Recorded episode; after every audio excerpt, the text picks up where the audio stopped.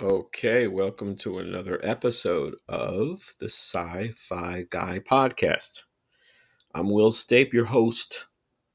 I'll always be your host because I'm the sci fi guy. I can't wait to have some guests on. That will happen soon enough. If anyone wants to come on as a guest, just contact me. we'll work it out. So, my book, Star Trek Sex Analyzing the Most Sexually Charged Episode of the original series. Episodes of the original series, plural, of course. Of course, some are more sexually charged than others.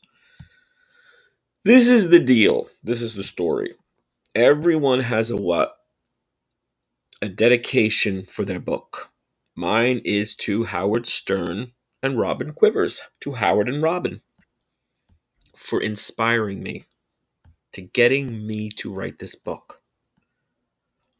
What's the back of my book proclaim? Let's check it out.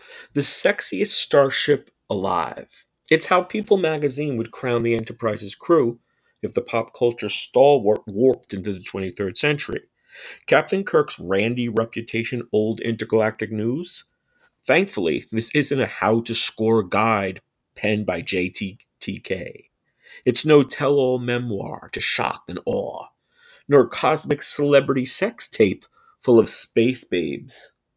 Star Trek sex deals tastefully in the romantically laden tales of Gene Roddenberry's landmark TV show. And though William Shatner's Kirk is a front and center player, his crew, Spock, Scotty, Uhura, McCoy, Sulu, and Chekov, also get a piece of the action. To explore strange new worlds, to seek out new life Star Trek Sex covers the iconic classic, then warps far beyond the Star Trek Into Darkness and the hip satire of Saturday Night Live.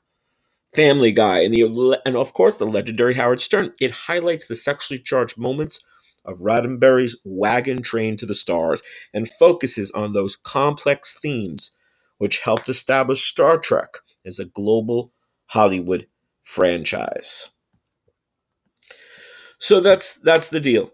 We're talking about Howard Stern, one of the most controversial, one of the most popular shock jocks, talk show hosts, comics, comedians, however you want to quantify Howard, which is a pretty hard thing to do.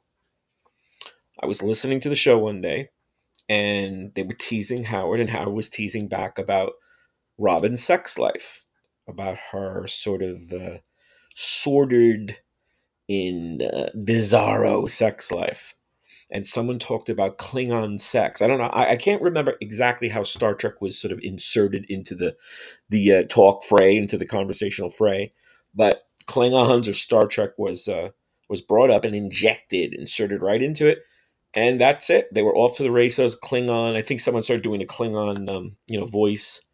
Blah blah blah whatever and I'm like, you know what? Star Trek and sex. And certainly because Robin Quivers and Robin, they would always tease her, like, how the date go last night? You know, how, how, how the, uh, you know, did anything happen or what was the big play and such. So, so that's basically the gist of it.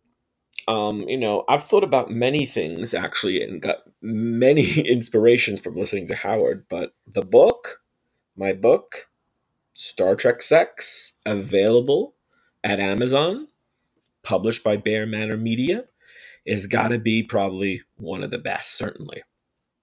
I haven't listened to uh, Howard in, in quite a while now, so I better I better get back to uh, listening. Maybe I can get another book.